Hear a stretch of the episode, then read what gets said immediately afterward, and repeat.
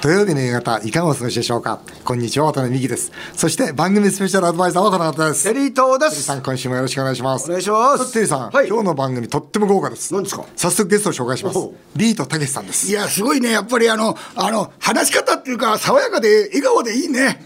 あの、声のトーンがすごい優しい。うちの兄貴の北野勝みたいですね。うんそうでしょうね、やっぱり。テリーさんうんとたけしさん、古い関係でしょ？いや、そうですもうないですよ、たけしさんとは。もう、古いあですよ。の中野新町の唐揚げの天才出した時に、はい。軍団のダンカンさんが、ダンカン来てくれたね。来てくれてね、全然来ましたよ本当にありがとうございましたね。はえーさらに豪華なゲスト、まだいるんですか？いらっしゃいます。麻生太郎元総理です。まあ、少子化、晩婚化が原因ということで、まあ、経済的な問題じゃないということもありますけど。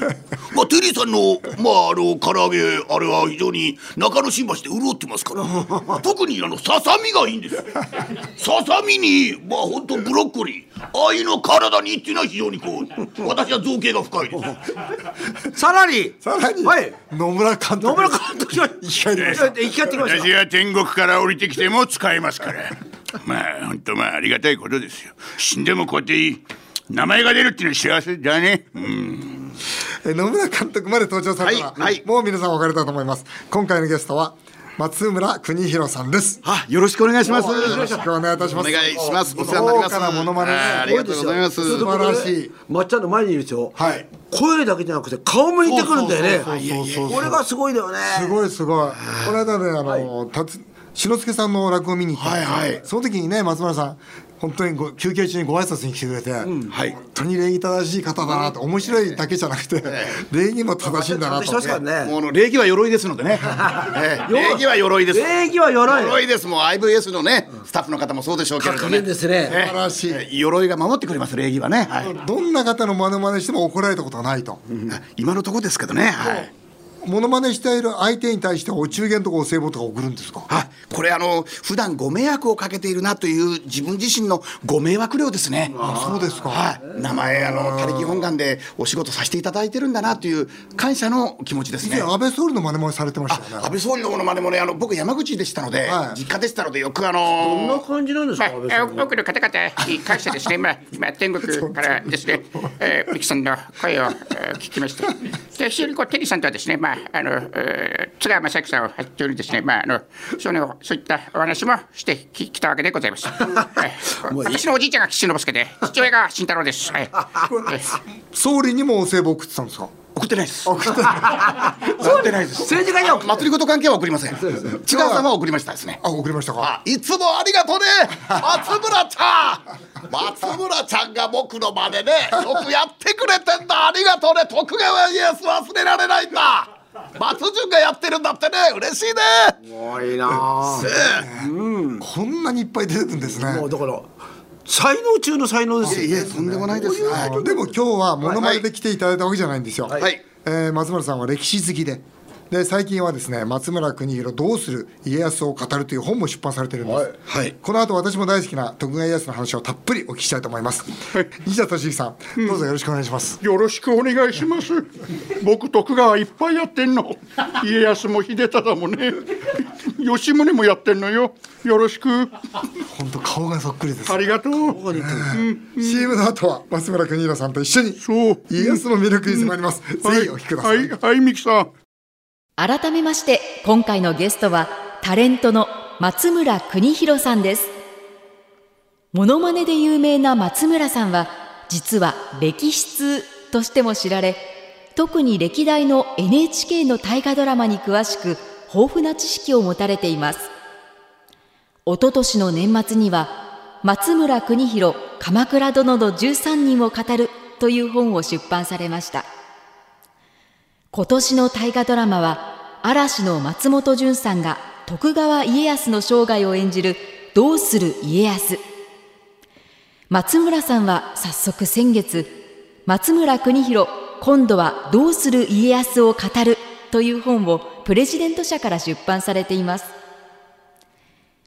渡辺美樹さんも山岡宗八の小説徳川家康全26巻を人生で3回読破するなど徳川家康を敬愛されています。今回はそんなお二人にたっぷりと徳川家康の魅力を語っていただこうという企画です。日本放送渡辺美希5年後の夢を語ろう。改めてゲストを紹介させていただきます、えーどうする家康を語るという本を出版された松村邦弘さんです。よろしくお願いいたします。はいよろしくお願いします。お世話になります。お松村さん歴史に大変詳しいということなんですが、えー松村さんは NHK の大河ドラマの大ファンとお聞きしましたが、はい。この今年は「どうする家康」が始まりましたが、はい。これどうですか？うん、なんか今までの大河と違って、はい。ちょっとこうバックにこう CG だとか新しい大河なんだろうなと思うんですけど、は意外にあの家康ってのは今川を裏切るような形ではなく今川義元を非常に尊敬してたという。うん今川義元のことをこそ今川義元意外にこう平和のよう思ってて、あー非常に王道を走ってた今川義元の後を継いで平和の世を作ったような流れになるんじゃないかなと予想しましたね。今回ですか？第2話までを見て、へえええ。ただ一世尾形さんの滑舌がちょっと悪くてあ今日のそれでは何でございますじじい何言ってるか分かんねえって言ってたのがだんだんうんそういうことかって。だんだん家来のはあのちょっとこう滑舌の悪い家来の言うこともよく聞くようになって家臣を大事にする家康だなと思いますね。僕はあれなんですよ。山岡総橋の小説ね、はい。全26巻。もう3回読んでるんですよ。去年も半年かけて読んだんですけど。ななんですか？いやまずの魅力。家康の魅力というのは。まあ松野さんいかがですか？家康ってどこに魅力感じます？僕はね我慢の人だと思うんですよ。運のポイントカードが一番溜まってんだと思うんですよ。理不尽こそ最高のエネルギーかなと思いますね。どあもうそれはね子供の頃からねいろいろ人質で。人質になってもう人質いろんなとこ人質行ったけどその人質を苦にせずそこで勉強して帝王学をしっかり学んでまあ本当理不尽な思いでまあしょうがないけどあの歴代将軍の中でクソ漏らしたのも吉もう本当家康ぐらいじゃないですかね。もう武田信玄にこの三方ヶ原であーちょっとクソを漏らして小豆餅を無銭飲食したこともあるっていうぐらいですけどなんかじっくり待って待って待って最後大きな勝利が来たような気がしますね。僕これ3回読んでるじゃないですか、はい。毎回やっぱ違うんですよ最初は本当にねあそこに出てくるいろんな人物の,、まあその人間模様みたいなものがすごく面白くて、最近また読もうと思ったのは何かというとやっぱり家康ってその時を待つ力があるんですよ、時を待つ勇気というかその時代の流れで自分の時が来るまで待つっていう。で今僕それはまあ自分重ねるのはなんだけど今自分の会社ってそういうつもりなんですよ。要するに今こうコロナだと我慢しようと。でも時を待つ勇気が必要だと。その象徴が僕は家康なんですよね。あいいですね。この一言で言うとどんな人だと思いますか？松村さん家康は。もうピンチをチャンスに変えれる人っていうんですかね。ピンチをだから野球で言うと織田信長が先発ピッチャーで本能寺球場で5イニング目であの本能寺の変で打たれるんですよ。で中継ぎで秀吉が出てきた。で秀吉がブルペンキャッチャーの北野万所の球を受けてたんだけど北野万所帰ろうってちょっと淀殿を受けてくれって淀殿にとバッテリー組んでから炎上してそこを最後の抑えのストッパーで。この、ま、西満塁のピンチを救ったのが家康で、最終的なヒーローインタビューは家康が受けたような、あヒーローインタビュー受けて、今の話聞くと、はい。抑えじゃないですか、はい。抑えの割には長期政権ですよね、これはそのなんかどうしてその間目立たないで黒子になってたんじゃないですかね。ああなるほど。どうしてあんなにね。やっぱり長期政権にしようということを最初から考えてましたよね、なるほど、うん、あの僕は家康っていうのは使命感の人だと思うんですよ、要するに全てに優先するのは平和だと。自分が天下取ることじゃないと。要するに戦争のない国を作りたい。そのためには信長にも頭下げる秀吉にも頭下げると。いやあの時秀吉と戦うことが出てきたんですから、でもそこの中で我慢して何としても平和をと。だから自分のこの江戸幕府が続くことよりも平和を続けさせるためにという仕組みをいろんな仕組みを作ってたわけですよね。そ。れは戦国時代というのを、まあ、見ていたからっていう。あそうですそうです。いやそれとね歴史書をいっぱい学んでて、あの人はやっぱり鎌倉時代の「吾妻鏡」とか、あの朝廷寄りの愚官賞も全部読んでたんじゃないですあか愚官賞と吾妻鏡っていうのは放置スポーツとデイリースポーツぐらい中身が違いますけど。だけどその2つもじっくり読んで過去をいっぱい勉強してるから鎌倉の失敗やっちゃいけない。室町幕府の失敗やっちゃいけないって最後の幕府持ちだったようにも思いますね。確かにそうですね。やっぱりあれじゃんこの間のねジム・ロジャースさんじゃないですけどやっぱ歴史から学んでる人がやっぱり強いですよね。家康はまさに歴史から学んだ人ですよね。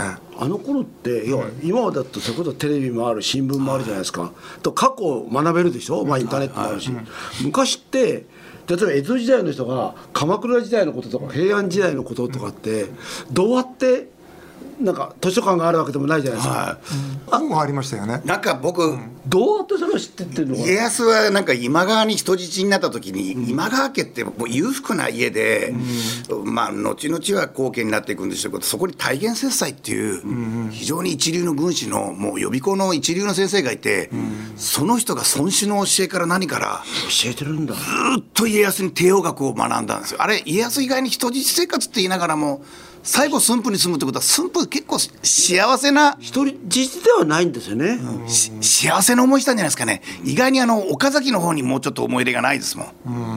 この間の2回目の大大河ドラマでは、岡崎など嫌じゃって言ったから多分岡崎で視聴率落ちてる どうです？かそのいや僕はね本当にあの家康っていうのはねなんだろうな本当にあの生き方もうそれこそね好きな場面なんてありあります？僕はねいあこんこれこそ家康だと思う場面があるんですよ。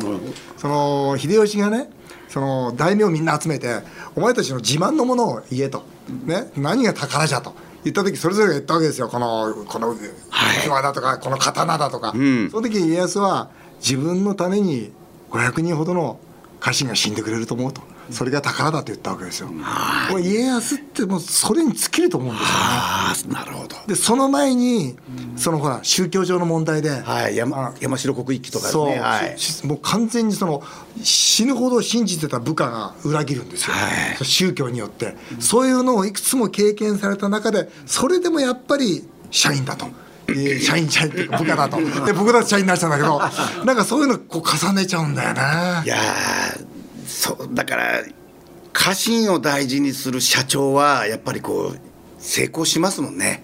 いやなんかあの僕もあの青井三代っていう津川雅彦さんと西田敏行さんの徳川家康見た時に「よいか秀忠徳川を脅かす者があるとすればそれは誰じゃほほ黒田長政にござりまするか。加藤清正にござりさあにあらず。大事なのは身内にあらず。忠義の家臣と心よ措置を世継ぎにしたるは三河の不大大名のおかげだ。三河の不大大名の言うことよく聞け。ほほ父上って言ってたように家臣を大事なんですよね。そうなんですよね。家来がナンバーもうテリーさんもねやっぱロコモーションスタッフの方大事にしてますよ。それはね大事にしてますよ。ロコモーション。ロコモーションでそれはねあの制作会社時代あの時にはねあのし白鷺をカラスと言えって言われたらしょうがないんですよ。カラスです。これはカラスだって。上がそう言えばそう言わなきゃいけない時もあるけど煮えよう飲む時もあるけどじっと我慢した人は最後夢叶いますねいや本当にそうですよね。で家康はやっぱりその民を大切にしてたんですよね。そこがやっぱりだから戦争したくなかったわけですよ。だから人間は最も多くの人を喜ばせたものが最も大きく栄えるとこれ家康の言葉なんですよね。まさにそうじゃないですか。いたくさんの人幸せにできたら一番そいつが幸せになるんだよ。おそらく家康というのはそういう人生観を持っていたんでしょうね。やっぱなんか人になんか明石家さんまさんが付き人で時代で修行されてる時に鶴瓶さんが回転焼きをプレゼントしたらしい、お前飯食えんのやろ。お前付き人松の付き塩の付き人。お前ご飯食えんやろ。これよかった。ら回転焼きあったかいうち食いやっつって、よくしたら、やっぱさんまさんもあのよくしてもらったご恩を忘れないんで、大体鶴瓶さんの回必ずさんまさんゲスト出るんですか？あの時回転焼きご馳走したんやろ。いや僕ちょっと忙しいんです。回転焼きご馳走したのは誰かな？ってやつ鶴瓶さんです。出るやろ？ってまあ、出てくれる。だからあのよくしたらよくいいもの返ってきますよね。いや本当にそうだと思いますよね。徳川家康の、まあ、弱点というかそういうのは何なんですか？弱点とか。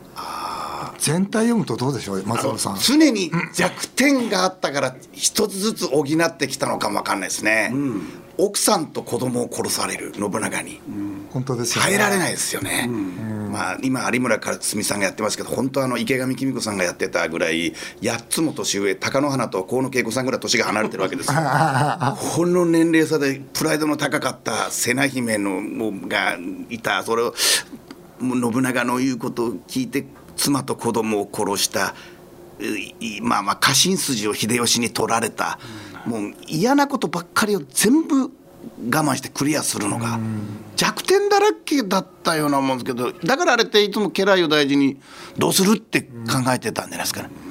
他のドラマで家臣にどうするって聞かないんですよね信長なんかに家臣がいろんなこと言ったらすぐ打ち首になりますよ秀吉も弟の秀長が死んでから言うこと誰も聞かない、でも家康は最後まで家臣の言うことよく聞くんですよね。あんな人いないですよね。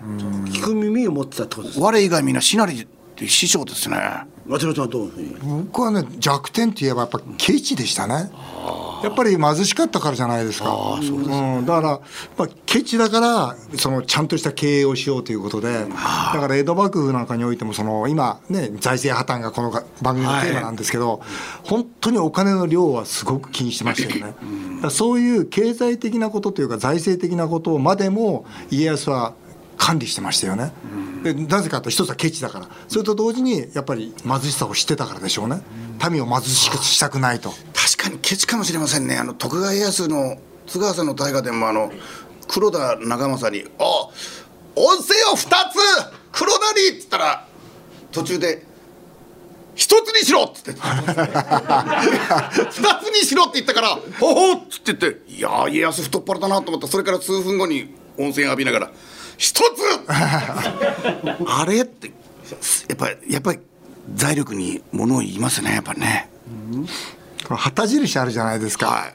あの恩理江戸権武浄土というね、あのね家康の旗印。あれが僕ね全てだと思うんですよ。あれどういう意味があれは汚れた世を厭い、離れたいと願い心から喜んで平和な極楽浄土を恋願うという。とにかく彼はそのこの世の中を少しでも極楽浄土に近づけたかったんですよやっぱその思いがあったからどうでしょう15代続いたんじゃないですかね。ああそうでしょうね。恩理江戸極楽浄土ですね。大十字。ずっとそれをみんな継承していったんですか？そのなんか15代が。でもふざけたやつも随分いましたよ。やっぱりね、うん、あ僕はでもね。15代がみんなどうする秀忠どうする家光どうする家綱どうする綱吉、うーだったんじゃないですかね、は吉宗でもう一回本当にどうするであの御三家から養子が来てもう一回御三家を作って最後の慶喜があの多分草薙剛さんがやってらっしゃったけどこれでどうすればいいのだ？